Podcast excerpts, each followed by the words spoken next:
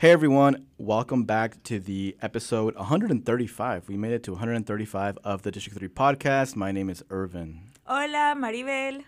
Hey Maribel, I see that you're wearing your Planned Parenthood uh, Yes. shirt. Yes, I Um, am. I think it's important to represent, and today we have a very important episode to talk about um, something that's going around, um, that's happening in the country, and I think it's affecting a lot of people, even people that don't even know that it's affecting them. Yes, and I think it's fair to maybe give like a trigger warning just Yeah, because we are going to touch in different subjects. So Thank you for mentioning that. you know, just beware. We're talking about sensitive information, um, Talking about abortion, abortions, Roe versus Wade, and I, and I think everything, everything. So just be warned, be warned, be warned. But it's it's good. I mean, I'm glad that you mentioned that trigger warning. But I think it's also important for us to break the stigma. Well, yes, ab- absolutely. But I think that I the reason why I remember is because like I had to do that for myself. So when you told me what we were mm. gonna talk about, Yeah. I was just like, "Whew, okay, Oh. like I need I need to like check myself and I need to oh. just kind of because it's like it's a heavy subject. It's a mm-hmm. heavy topic and. You know, we're talking about constitutional rights being taken away. So it's not to be taken lightly. Mm-hmm. And it's okay to be sad and it's okay to feel like you can give up, but don't. Like, take some time, rest. I mean, I had to do that definitely for myself. Just kind of rest and I disconnect, recharge, and then come back and, like, okay, what do we do next? Like, Yeah. what's our next step? And thank you for mentioning that, because even someone like myself has to check myself sometimes, you know, too, and realize that like the way that I perceive things or the way that I experience things are definitely different from what other people are experiencing and how they're intaking all this information. Absolutely. Um, because as as we know, just this year with the pandemic and the past few years with the pandemic, uh, a lot of people have have gone through some mental health episodes and Yes. and their mental health has deteriorated because of this time. Right. So having what happened, you know, this past week. Uh, has definitely not helped that. Yes, no, no, no. And, and the fact that, like, the meaning behind it, because, like, if they come for this, right, then you hear, like, uh, they're talking about contraceptives, they're talking about, you know, um, gay rights. And so it's just kind of, it starts with one thing and it just kind of trickles down and like that's that's where like the biggest part of my fear lies is just Yeah. like what's next what are they going to take away from us next i mean we're in the 2022 and you know interracial marriage has only been Mm-hmm. you know valid for what since what 1960 Seven, 67. so, yeah 67 67. so that's like in my parents lifetime you guys in my parents lifetime like if they would have born be- been born before that Mm-hmm. or our grandparents they wouldn't have been allowed to marry whoever they wanted And then DACA is being heard in August too. They're still trying to figure out, you know, what the legalities of that too. So that's something that can also escalate, you know, and it's it's stressful. Yes. Um, but I definitely, I, I'm definitely excited about the guests that we have here today, so we Yes, can talk about this topic, and hopefully the folks that are listening that never really talk about abortion, never talk about anything related to like Roe versus Wade Mm-hmm. can be educated, but at the same time, hopefully this sparks some sort of, you know, want to get involved in some way and, and become an advocate and become an ally. So um, today's guest, first we have co-host of the Hoot and Holler podcast and comedian Taylor Hearn. Thank you for joining us today, Taylor. Thank you for having me. I'm so happy to be here. we just met for the first time today. I'm very excited. So thank you for being here. And, and also, uh, we have an award-winning author, uh, co-host of the Lean Back podcast, and professor of communications and director of gender studies at the University of Arkansas, Dr. Lisa Corrigan. Thank you for joining us, Lisa. It's nice to see you all. Thanks for having me. And I was telling uh, Taylor that this is a multiverse of podcasts because everybody has a podcast that's here today, which I think is really cool. I just wanted to touch. Uh, I think that it's important that we kind of throw this information in Spanish out too, just because like I really want to. So en el episodio de hoy vamos a estar hablando de diferentes temas, eh, específicamente de aborto. Entonces, si hay personas que tal vez ah, estén sensibles a esta información, este es la advertencia que es lo que vamos a estar hablando. Y voy a estar tratando de compartir la información en español, especialmente Yes. los puntos más, este, más importantes, porque es importante que todos tengamos esta, esta conversación. Ujú. Especialmente en nuestra comunidad hispana, que eh, el aborto es algo tan tabú, tan relacionado con la iglesia, entonces ah, con la religión. Especialmente la gente católica. Especialmente, entonces Cristiana yo creo que es, es importante que, que hablemos sobre este tema y tengamos una mente abierta para poder aceptar la información, porque no todo es, eh, no todo es lo que te dicen en la iglesia o lo que, es- o sea, hay ciencias, hay datos, y entonces por eso es de que es importante que nuestras, am, ¿cómo se nuestras ah, guests, nuestras... am, eso, Invitados, Invitados, sí, gracias, gracias. Nuestros invitados, la doctora Laura.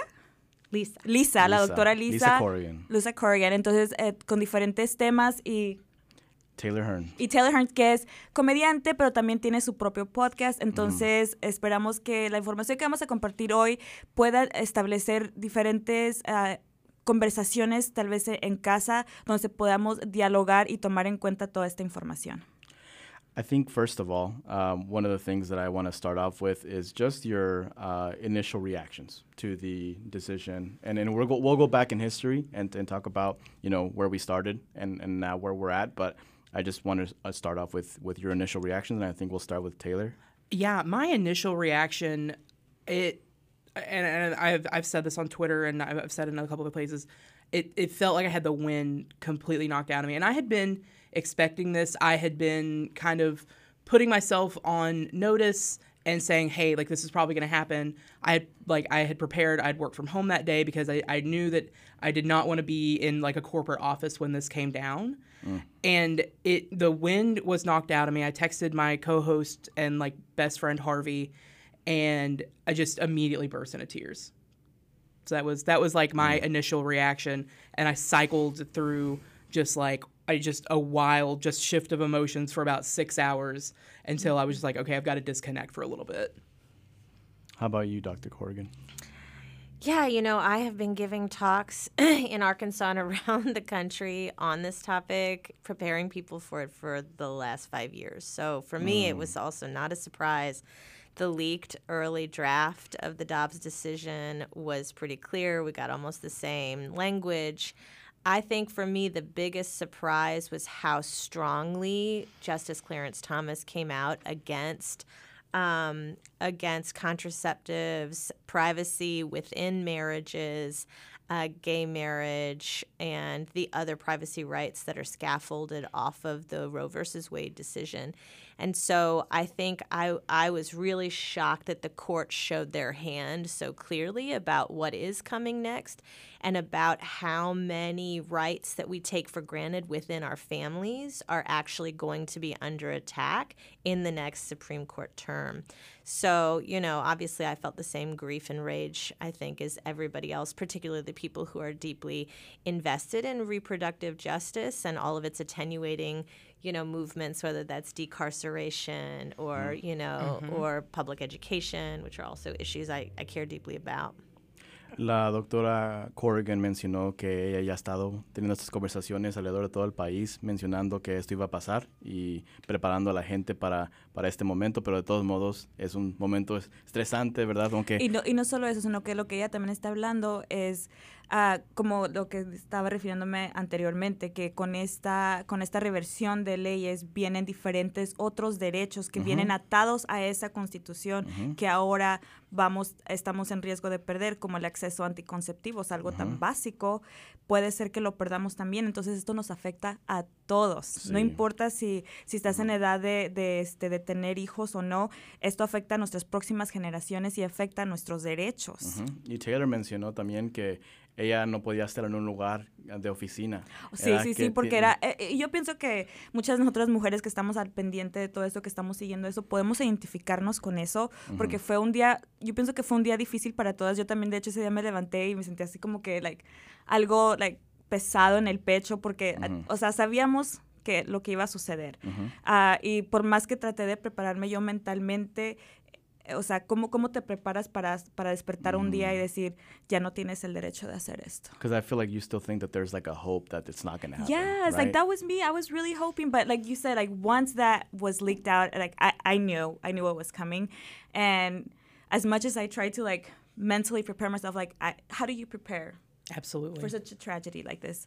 And you I think like what most of us um, we're Catholic, right? The majority of us here right now. I have room are Catholic, guilt now, Uh, but I grew up Catholic. And we're raised on this idea, like we don't even think about the other side sometimes. Right. Like we're raised as in like yeah, it's like killing this is babies it. is yeah. horrible. Yeah. It's evil, and like you shouldn't do it. And it's all about like being pro-life. Right. And my parents weren't really like that, but I, in the community that I was in, Mm-hmm. that was kind of the thing, you know, in, in this Catholic community in California. Yes. just abortion is taboo. Yeah, no. Like, I grew up in a super conservative family. Mm. Um, I think a lot of them also thought they were Republican because of the amnesty.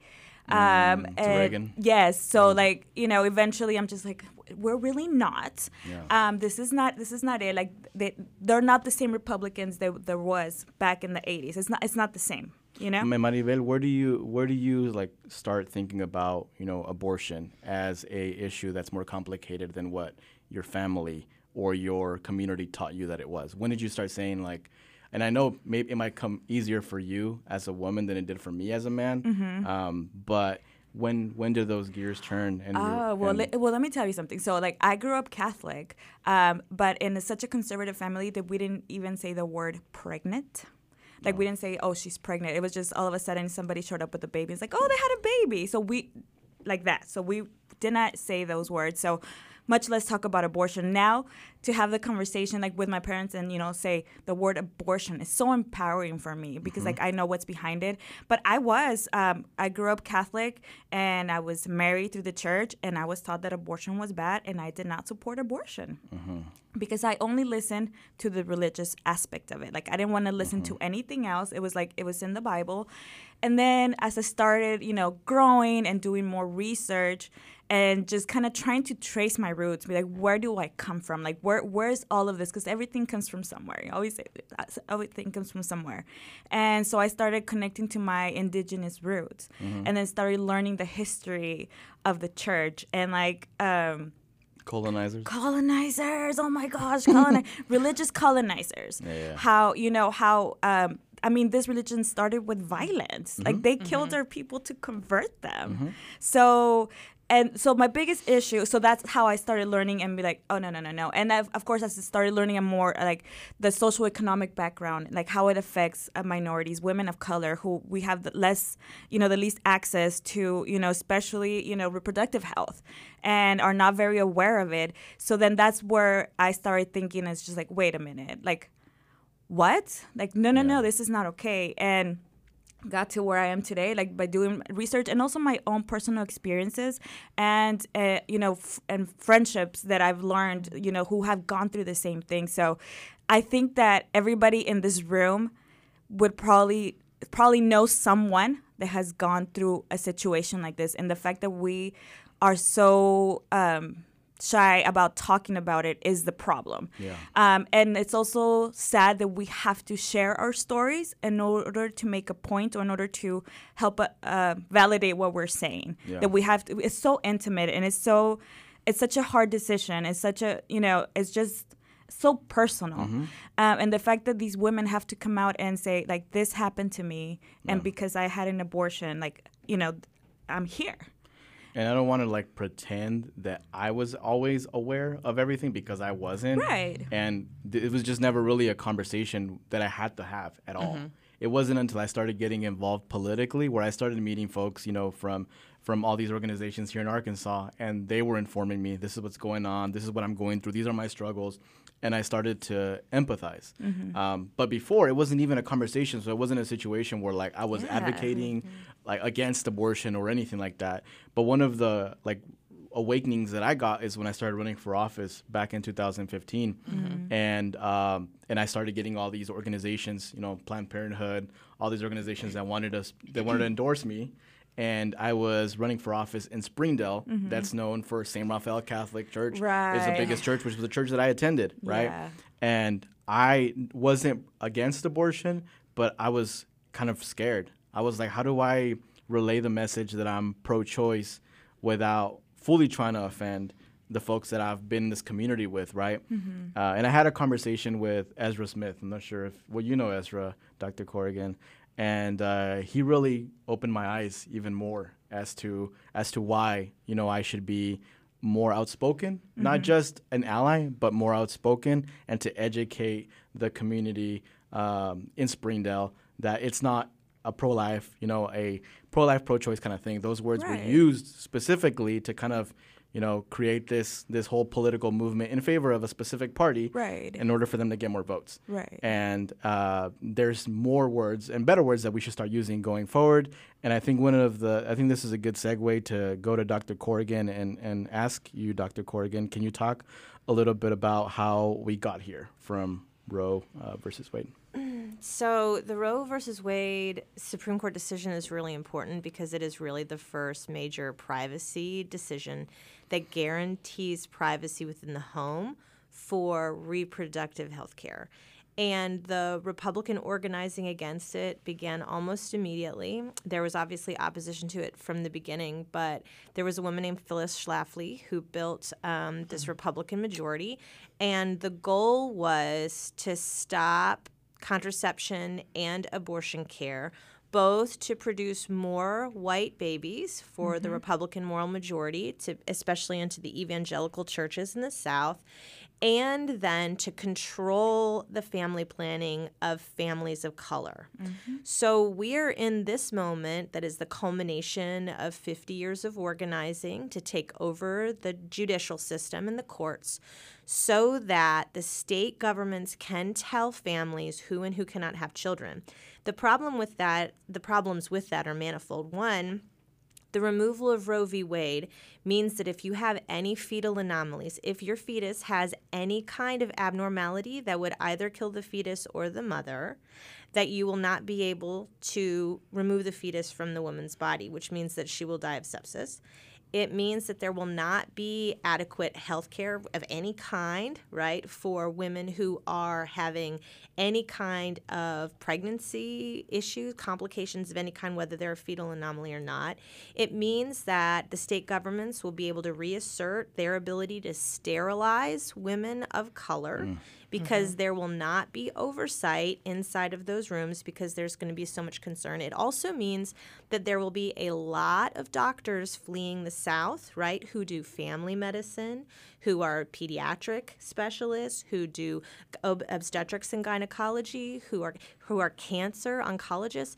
It means that if you are a woman and you get diagnosed with cancer while you're pregnant, you will not be able to get chemotherapy because it will harm the fetus. So the cascading effects of this moment politically really are going to radically change the kind of access to all spectrum health care that people have taken for granted up until last week. So, you know, we got to this point by aggressive organizing that used the church to build this majority and take over the courts with the explicit goal of producing more white babies for evangelical churches and controlling the reproductive decisions of communities of color. And we say that from Arkansas, which has the highest maternal mortality rate for black women, and it's mm-hmm. only going to get worse. So they're banking on the fact that not having access to abortion or other forms of medical care for pregnant people will kill women of color at a much higher rate. Wow. How do we unpack all of this in Spanish? Entonces son, son muchísimas cosas y la verdad, oh, yo creo que tenemos que tener otro episodio completamente en español sobre, sobre eso, este tema. Entonces, porque yo creo que es justo que esta informa- misma información se comparta de, de primera mano y nada más nosotros like, resumiendo. Pero básicamente lo que nos acaba de decir la doctora es de que al, al momento de que quitan Roe, Roe v. Wade, son, son muchísimas implicaciones que vienen con esos. Entonces ya hablamos de muchísimas cosas de esos, pero lo que estaba ella explicando es que el razonamiento detrás de, de Roe v. Wade y por qué lo quieren quitar. Entonces, en protecciones saben que las familias, especialmente las familias de color, las mujeres de color, tenemos el índice más alto de, de maternidad mortal. Y en el estado de Arkansas, las mujeres negras tienen, el eh, tienen la maternidad mortal más alta en el estado de Arkansas. Entonces, sabemos que esto va dire- directamente viene dirigidos hacia nosotros, porque entonces lo que está hablando es de que sin Roe v. Wade no tenemos protección de, de nada. Básicamente, si estás embarazada y este y tienes o tienes cáncer y tienes que recibir quimioterapia, no podrías recibir la quimioterapia porque estás embarazada y eso podría causarle daño a- al feto. Entonces, si el feto se está desarrollando con enfermedades, abnormalidades que se pueden detectar a tiempo, que si llevas a- el embarazo a término te puede matar a ti o matar al bebé, o sea, te vas a morir. Porque no, no pueden hacer nada al respecto. Entonces, Robbie Wade también nos quita el derecho a la privacidad, porque entonces esto quiere decir que el gobierno se está metiendo a, la, a nuestra recámara. Nos está diciendo con quién nos podemos acostar, nos está diciendo quién puede ser la composición de nuestra familia, nos está diciendo, nos está dictando cada si puedes tener hijos o no. Yeah. Lo más peligroso de esto es de que la, la, la mayoría de la gente blanca van a estar bien, porque el, el- la meta detrás de esto, como dice la doctora, la meta detrás de esto es de elevar la población blanca. Y como las mujeres de color tenemos menos acceso a la, a la salud a reproducción, a la, a la reproducción, a salud de reproducción, entonces somos las personas que vamos a sufrir más porque somos las personas que vamos a morirnos. Porque vamos a morirnos porque básicamente nos están teniendo como incubadoras. And that was a really great explanation, by the way, a translation from, from English to, to Spanish. Gracias. Uh, I need some like some fingers for that one because Gracias. I was uh, I was I was gonna say if I have to translate that, it's gonna be a little tough, but you did a great job, Maribel. Gracias, Um, gracias. pero también es, es importante que la gente sepa que no es tan que es más complicado de es más complicado de pensar solamente oh aborto es malo. Claro. Porque claro. si ves en estas Hay situaciones muchísimas razones y situaciones. Mira, yo tengo amistades que tuvieron este un embarazo ¿cómo se- ectopic, Ujú. Yes. que básicamente el, el feto se estaba formando en los tubos y eso es peligroso, eh, peligri- peligroso. Entonces, I like how that sounded though, peligroso. That sounds like Peligro- peligrosimo, Sometimes we peligrosimo. just gotta evolve these Spanish Sí, words a por little favor. bit, you know? Entonces, es, es- sería una situación en la que si con, con esta reversión de Roe v. Wade, no hay nada que pueda hacer el médico. Entonces, una- un punto también que este, dijo la doctora, y cabe eh, mencionarlo, que esto quiere decir que vamos a perder muchos doctores, muchos médicos y aún más acceso a la salud, especialmente que este, afecta a las comunidades de color. Estamos perdiendo todos estos médicos porque practican la salud familiar. Esto, el acceso a aborto es salud. Es salud, es, es parte de nuestra salud y es necesario. Mm-hmm. Yeah, yeah, it's okay to not want to have an abortion for Yeah. yourself. Mm-hmm. And I hope that you get to live that life where you don't need one. Yeah. Mm-hmm. But this decision affects every pregnant person, Yep. their whole families, and the children they already have. Every single person in a family is potentially affected by this decision and their ability to access medical care moving forward for anything. Yes. Absolutely. Have y'all talked about this on your podcast, or you are planning to talk about it, Taylor? Yeah, we recorded an episode on it uh, on Monday. Uh, so right after you know after Ooh. after it fell, so it was. uh, It, it was it was really intense. Um, there's there's a lot we have to cut out of that podcast, one hundred percent. But it, it, it felt it felt good to talk about it, and it felt good to kind of just get like the frustrations and anger that that we're feeling, and then also say like, hey, like you know what what does eventually you know come next? Mm-hmm. And whether that's good or that's bad i think that's that's something and, i know that something that you talked or touched on dr corrigan was this is the beginning and i know that that's a very scary feeling and it's okay to sit with that and be overwhelmed by it but this is the beginning our best friend jason rapert down in little rock is already scheming with the next legislative session And to he's not in- even gonna be. He's not even gonna be in it, right? Because yeah, out. uh, yeah. Um, to introduce a, a bill, and uh, this just and and I don't want to talk too much on this because this happened, I think, 20 minutes before I got here. So, um, to uh, restrict uh, travel across state lines, um, uh, for to for people to access abortion and the the the abortion part of Roe v. Wade falling that's obviously that's a huge kick. But as Dr. Corrigan touched on earlier, the, the privacy fallouts, the family planning fallouts, the medical fallouts, and in one in rural communities. You know, I grew up in super rural, you know, Baptist southern Arkansas town, or not southern, northern Arkansas town, mm-hmm. and what this is going to do to folks there I, I it's it's something that I'm still struggling to wrap my my mind around like what healthcare looks like in these rural communities. Uh, what does what happens to somebody? So I grew up in Harrison, Arkansas, which is a, a bold thing to admit. Um, but I grew up in Harrison. I, I There's grew good up, people in Harrison. Oh yeah, there's uh, so yes. many wonderful, great people in Harrison, and there are a lot of people that are there and sh- striving to make to make as much progress as they can, and I'm so proud of them every day. But I think about so I uh, at, earlier this year I had an ectopic pregnancy, um, and it's I was I was absolutely so lucky because I live what 10 minutes away from like a, a renowned hospital. I have all of the resources in the world. I have like fantastic, wonderful insurance. I'm one of the most privileged people when it comes like especially like in the healthcare. Like I'm a white woman going to health, like going to the hospital. They're going to take me serious. Um, Yeah. and that was still one of the most terrifying and isolating experiences that I've ever had. And I can't imagine if that would have happened to me in Harrison, what would have happened if I had to drive Oof. an hour and a half? Yeah. two hours to either to get to you know Springfield or you know Fayetteville or you know Con Conway been too far but like what what does that what does that look like for people in rural communities because it's very grim and right now a huge solution that we're seeing online is oh we'll just leave Yeah. That's Isn't that the answer though for everything? yeah and and here's the Everybody, thing. when they just want to complain and not really give us a well, well, if you don't like it, just leave. That's so easy like, to do, um. I'm sorry. Like, no, we make it better. and I like Yeah. I like how you touched on that, um, how you would be taken seriously as a Oh, white woman. Because absolutely. Last year, my wife had some medical issues, uh, some stomach and anxiety related Mm-hmm. issues, and we went to like five different doctors.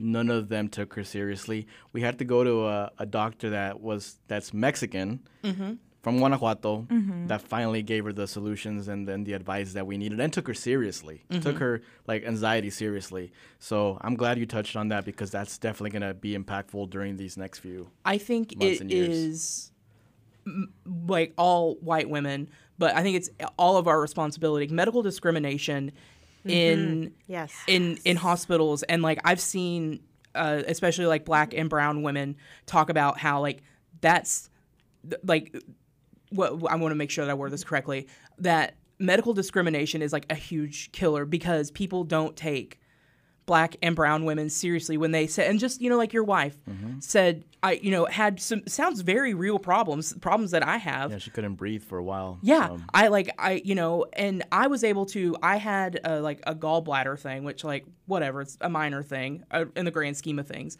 Like I was able to walk in the emergency room and have it out that day. I have a friend who is a black woman who had the same exact symptoms that I did. It, and granted, it was a different hospital, but it's it's like this everywhere. It took her eight months to, to, to get her gallbladder. Simple surgery. I was in and out in a day. Mm-hmm. And I think that if you don't talk about like medical discrimination in all of this, like you're you're not being as like intersectional as you need to be. And I know that might sound petty, but that's such a huge part of this. But I also think, you know, there is a religious component, Mary mm-hmm. Bell, as you were talking about. And, you know, there is a concern that, you know, abortion is, you know, um, a problematic problematic spiritually. But I just want to think through the ethics of forcing women to have children that they emotionally and financially can't care for. What are the ethics of producing more children in poverty in poor states that already underfund all of the care that they mm-hmm. need to thrive? I mean, keep the poor poor. Yes, Yeah. correct.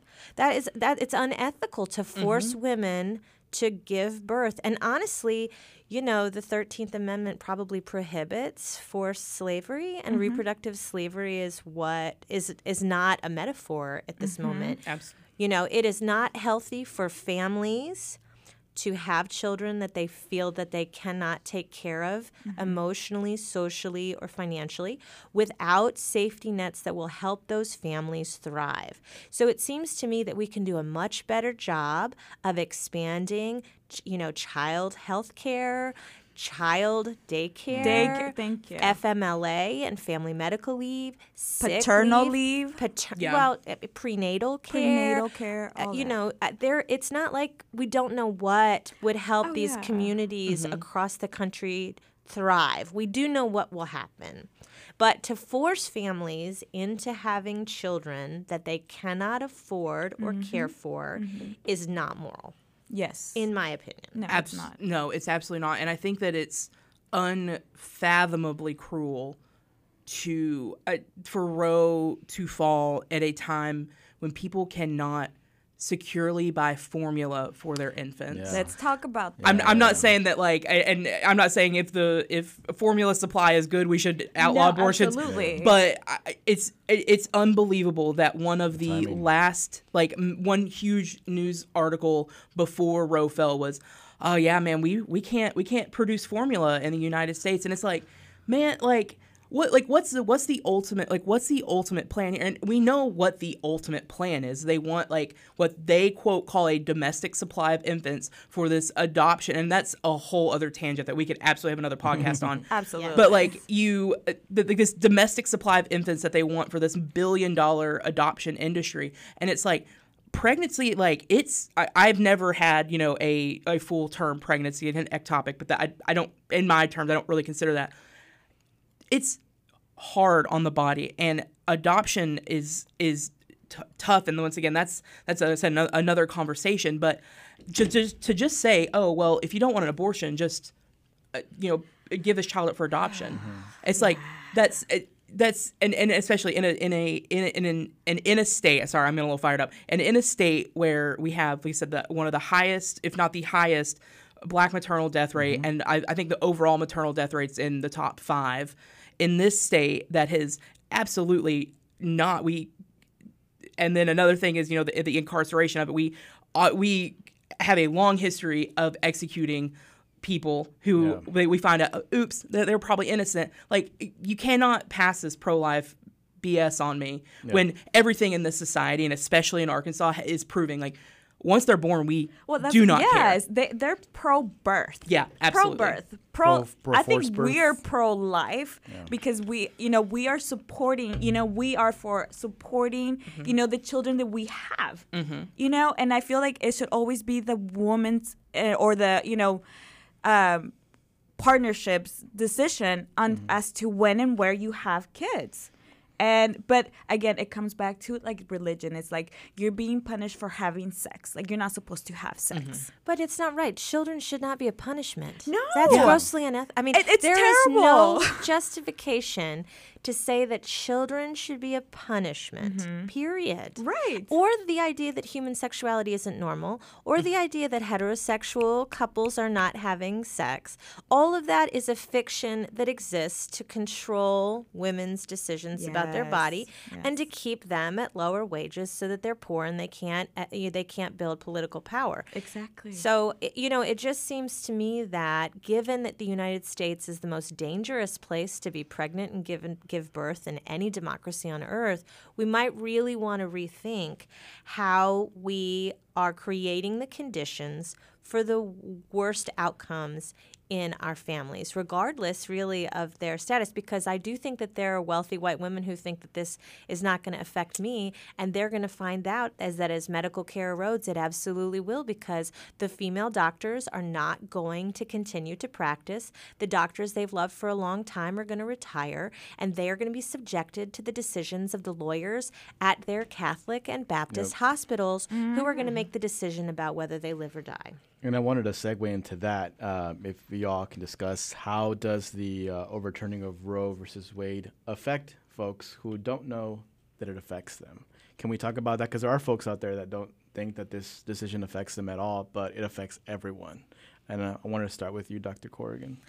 Well, I mean, I think we've covered a little bit about, you know, um, how the lack of abortion access will, without a doubt, kill women, mm-hmm. right, who mm-hmm. have pregnancy complications that are either ectopic pregnancies or fetal anomalies. And so that, for me, I think is ground that it seems that we've covered. I think it's going to affect access to contraception. So there mm-hmm. are already states that are moving to limit our ability to access emergency contraception, which of course is absolutely not abortion. So the ability to get Plan B is a problem. I think in Arkansas, the trigger law that was triggered after Roe v. Wade fell in the Dobbs decision does not include an exception for rape or incest. yeah it does So, not. so in Arkansas now, rapists will get to choose their children's mothers. And there will not be repercussions from that. Also, we there are 36 states in the country that give rapists paternity rights. Return- yes. Mm-hmm. So so Yes. rape law is going to change, criminalization of women is going to change. There's going to be massive surveillance on women of color to track whether or not they're fertile and having children or, or terminating abortions. So there are, there's going to be mass incarceration of women. And the goal of that is to disenfranchise women of color so that they don't vote. So mm-hmm. it's not just who's having the babies and who's not. It's not just who's having access to medical care and who's not. It's about who is going to have access to voting rights. Because if you get convicted of having a, an illegal abortion or aiding and abetting somebody who has an illegal abortion, you are going to be disenfranchised as a felon and not be able to vote for the rest of your life. Yes. Mm-hmm. So the long-term plan is to erode the political participation of communities of color so that they have no choices, not just about their reproductive health or about the size of their family. It's going to restrict their political participation and crush their wages to create new cycles of poverty that will be absolutely impossible to get out of. Wow. It's so true. Yeah. That's the goal. It's just- the it- goal, I and they say it out loud. yeah. Okay, I mean, so Chri- it's not- Christo Christo fascism is not on the way. It it has It- it has- and I, and would say, and I, I know there are a lot of things that we're saying that are very like scary and heavy to sit with. Yeah. And it's however you're feeling right now is is okay. Yes. But you, it- it's just one of those things like we cannot. And I know I have been guilty of that, and I think everybody has of kind of burying our head in the sand of saying, Mm-hmm. "Hey, I, I can't deal with this right now," but it's it's on the way. It's it's here. It has arrived, and we are dealing with the consequences. In your opinion, and I know this is a loaded question, but in your in y'all's opinion, um, what do we do now? What what are some Yes. steps that we could take going forward as allies, as people directly affected, um, so that we don't, you know, after you know after we grief, after we Yeah. cry, after we uh, take our head out of the sand, um, how should we move forward? Okay, we need to be talking about menstruation and periods Mm-hmm. because they're normal and half of the population has periods. Yes. So for our youth, we need to teach them about menstruation. Mm-hmm. We need to make menstrual products free and available in every spaces including your churches, including you know your catechism classes, including the public schools. All of those places need to have access to menstrual products because of the shame and stigma of talking about women's bodies and reproductive health. Um, we need that. We need we need comprehensive sex education. Yep. And so I, you know, if you do not give people the education to understand sexuality, you make them more likely to be victims of sexual violence, which will increase because Roe is over. So if you do not give children access to accurate, medically accurate, you know, reproductive information, they're more likely to be groomed and molested and raped. And so we, we absolutely have to, and it, that's a popular thing across the state in lots of communities across the aisle politically. Mm-hmm. But I think churches need to take up comprehensive sex education as a place where they want to strengthen their parishioners, communities, and families. That's an that's a thing we must fight for. We have to fight for stronger public schools and for higher teacher salaries because those folks are really a- an essential part of the struggle in a state this poor. It's ab- it's essential that we strengthen our public educators. We need to stand up for our libraries who disseminate scientifically accurate information. We are lucky to have such a strong library community and we need to fill those libraries in schools and in our public libraries with the and and circulate them with books that that tell us about the history of sexuality in America. We need to have little free libraries in all communities so kids have access. Um, we need to support the FDA um, allowing birth control to be given over the counter like it is in a hundred other countries because family planning is an essential um, human right. And we need to think about what it means to have a truly equal and free society where people are not forced to give birth against their will. But these are places that you can plug in with very little knowledge about reproductive health care to start because I think a lot of our listeners don't necessarily have the vocabulary or the familiarity or the comfort to start with abortion. But they can do voter registration mm-hmm. and they can vote and they and they can show up at community events and and have hard conversations. And there are plenty of us in the community that are willing to facilitate those conversations, to disseminate historically and scientifically accurate information and to help them learn how to speak about it. Taylor, did you want to speak speak to this as well? Yeah, I, I I completely agree with with everything you just said. I also think that uh, another important thing that we need to do going forward is we live in a carceral society. Um, we live in a society that is, is deeply entrenched with law enforcement, with the idea of good guys versus bad guys, and I, I think something that we would be remiss if we don't talk about is you know people that are going to be hugely affected by this are people that can't leave the state of Arkansas because they are in the Washington County Jail on a bond that they can't get out because right. it's five thousand dollars because they didn't appear because they got a parking ticket And cash bail. and ca- yeah in cash bail. And it. Yep. Um, You know me. I mean that. yeah, yeah, I- That's my thing, but okay. and, and like like I said, that that could be a, that's another topic I'm, I'm I'm very very passionate about. I, I think the next things that are very important, and these are kind of like on like boots on the ground, like you know, kind of right now, putting a band aid over the the open wound on the boat is we have to have to have to support abortion funds. And that mm. doesn't just necessarily mean financially because i have absolutely been in a place in my life where i literally could not donate five dollars. And that's and i mm. know that that's a tough place to be in but there are volunteer opportunities. Um, there are you know even if you just share a post mm-hmm. like from you know arkansas abortion support network are people that i'm always going to mm. lift up and talk about in any room that i'm in. They are doing such incredible work. And if you are feeling hopeless right now, which I know I am, Yeah. um, look to the abortion funds and look to abortion funds in states that, especially with trigger laws, because you will see some of the most in the weeds, dedicated people to figuring out okay, what does this look like post Roe?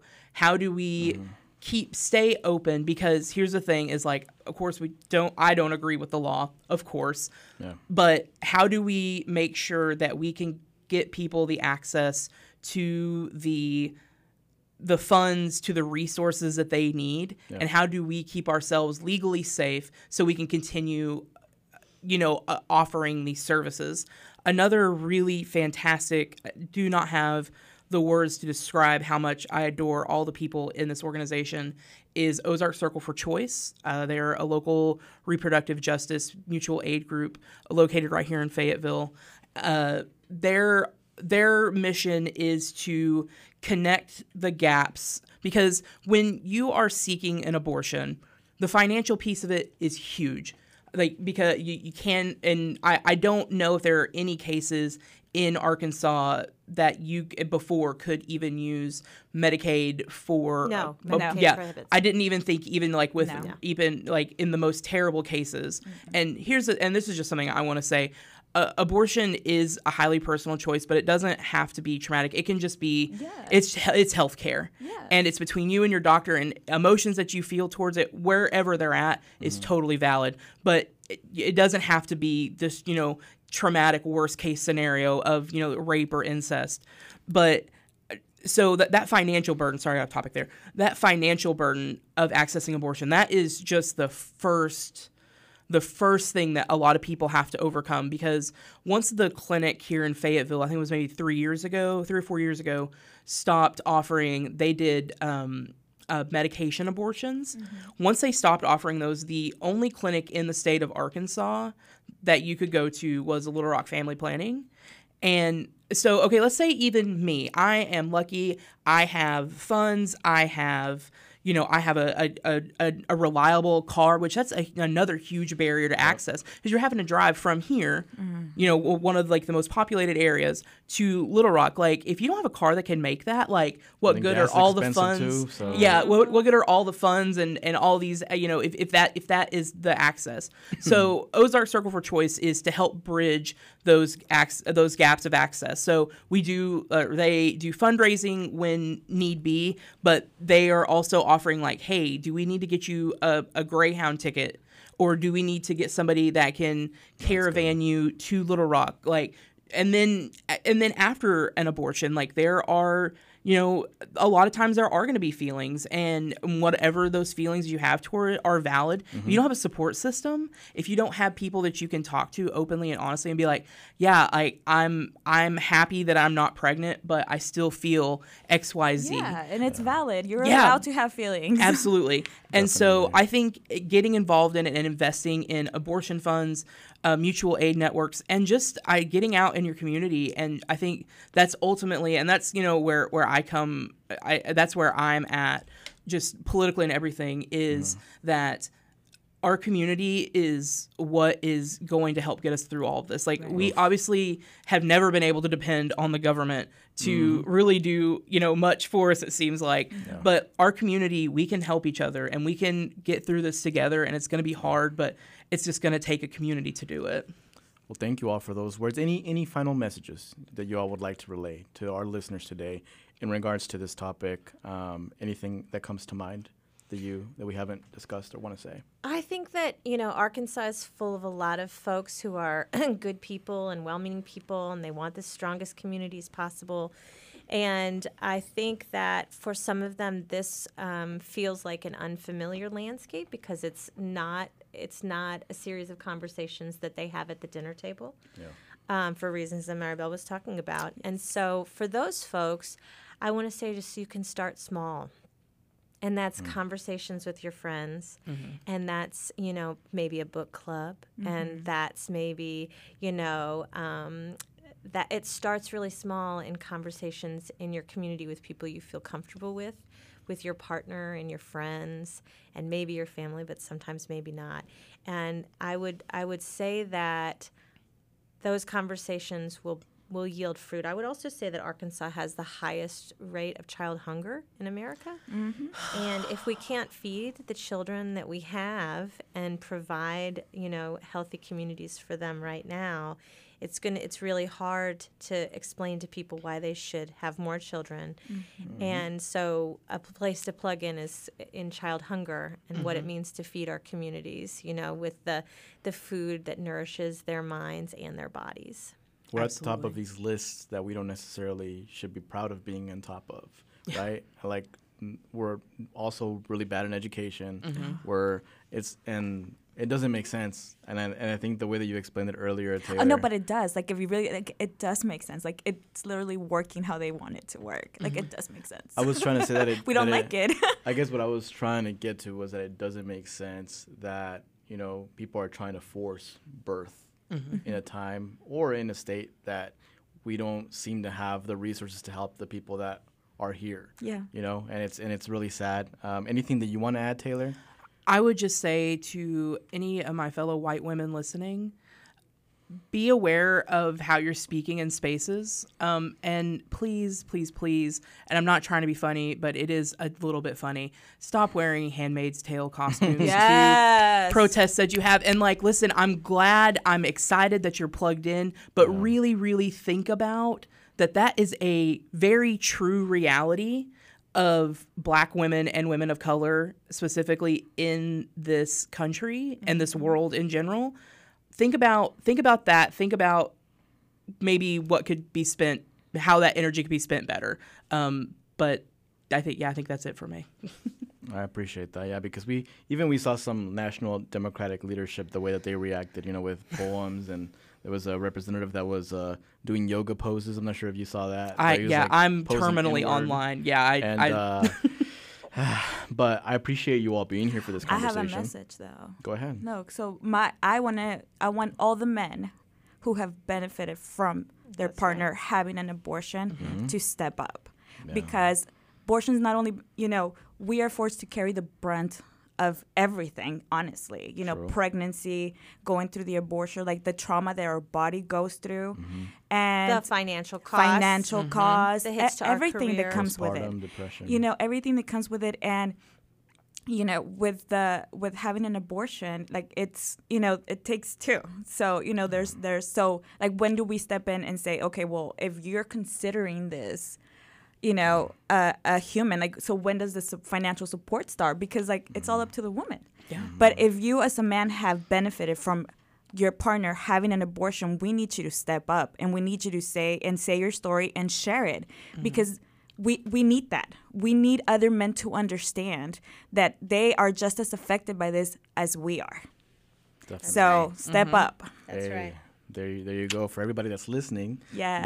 that uh, is a man, to go ahead and step. But it's it's a call in and a call out. At the same Yes, time. it's I a call for action. We, we need you. We need your voices. You We you need your to- money. We need your money. Yeah, absolutely. We need your money. We need you to share those experiences because it cannot just be the women Mm-hmm. sharing these stories. Men have these stories too. Yeah, and I think, and I saw that on social media. There wasn't many men, and I'm calling out the folks in our Latino community too, because I know that because I see that your girlfriends are, are pro-choice, but you ain't saying nothing. Exacto. You're not you're not sharing anything on, on even something as simple as like sharing a post on Instagram, right? Exacto. It's it's more the Latina women that have are having to to uh, do that But and have cultural. these We, conversations. uh, th- las mujeres siempre son las que, you know, like, Yeah. you know, we're the ones that carry the household because, like, that's what society has told us to do. So this is why I feel like they feel like they, they have this power to tell us when and where we're going to have children. So, like, we have no choice.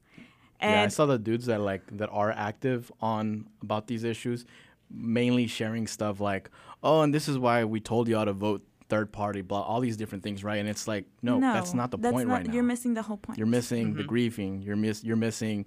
You know what we need to do going forward, because you're focused on these things that don't even matter at the moment. So, dude, step up. Sí, llamado para los hombres, porque los hombres también se han beneficiado de que sus parejas tengan abortos. Ajá. Entonces necesitamos que ustedes se paren al par de nosotros y, y nos apoyen y cuenten las historias, porque no puede ser solamente las mujeres contando su versión de historias, lo que les ha sucedido y los tramas, cuando ha habido una pareja ahí al lado de ellas.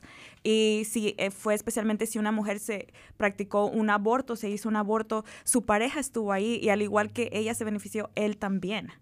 Yep. Entonces, hombres, necesitamos que ustedes se, se pongan de pie al lado de nosotros y esto es, es algo que nos afecta a todos. Pero Sí. yo creo que sí tenemos que hacer un podcast nada más en español, Español. para porque es tanta información y de verdad A yo quiero mi gente... a Facebook live so people can Sí, see sí, it. Sí, And, este, yeah. porque mi gente es muy importante de que veamos lo- lo- la información concreta, los datos. Yes. que no, no lo que nos dijeron, no lo que nos enseñaron. lo, lo que está sucediendo es un ataque directamente a las mujeres, a tus hijas, a tus sobrinas, a tus nietas, a nuestro futuro. Eh, es- eso va a ser una generaciones y generaciones de mucha falta de, de información y de Yeah. la verdad de muchas desgracias si no hacemos algo. Yeah, thank you for mentioning that, Maribel. And Dr. Corrigan and Taylor, uh, where can people listen to your podcasts?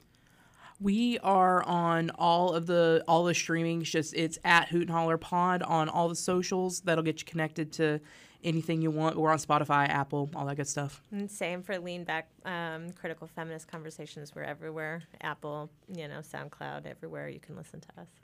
Well, thank you all for your Thank you. time. We Thank went we went an hour, so that's I, I'm glad we had this conversation. Yeah, and the, and I bet you I we feel like could we have could gone go longer. Oh yeah, Great. This Yeah. can take like an all day conversation, but I appreciate you. Hopefully, folks that are listening right now can can get some sort of like rude awakening, you know, to Mm-hmm. get involved and to just be more of more aware that that that life is is is bigger than just ourselves, you know, and to understand that that things do affect us even though we think they don't, Mm-hmm. and to also be better allies to folks that are that are grieving and and and uh, and to step up.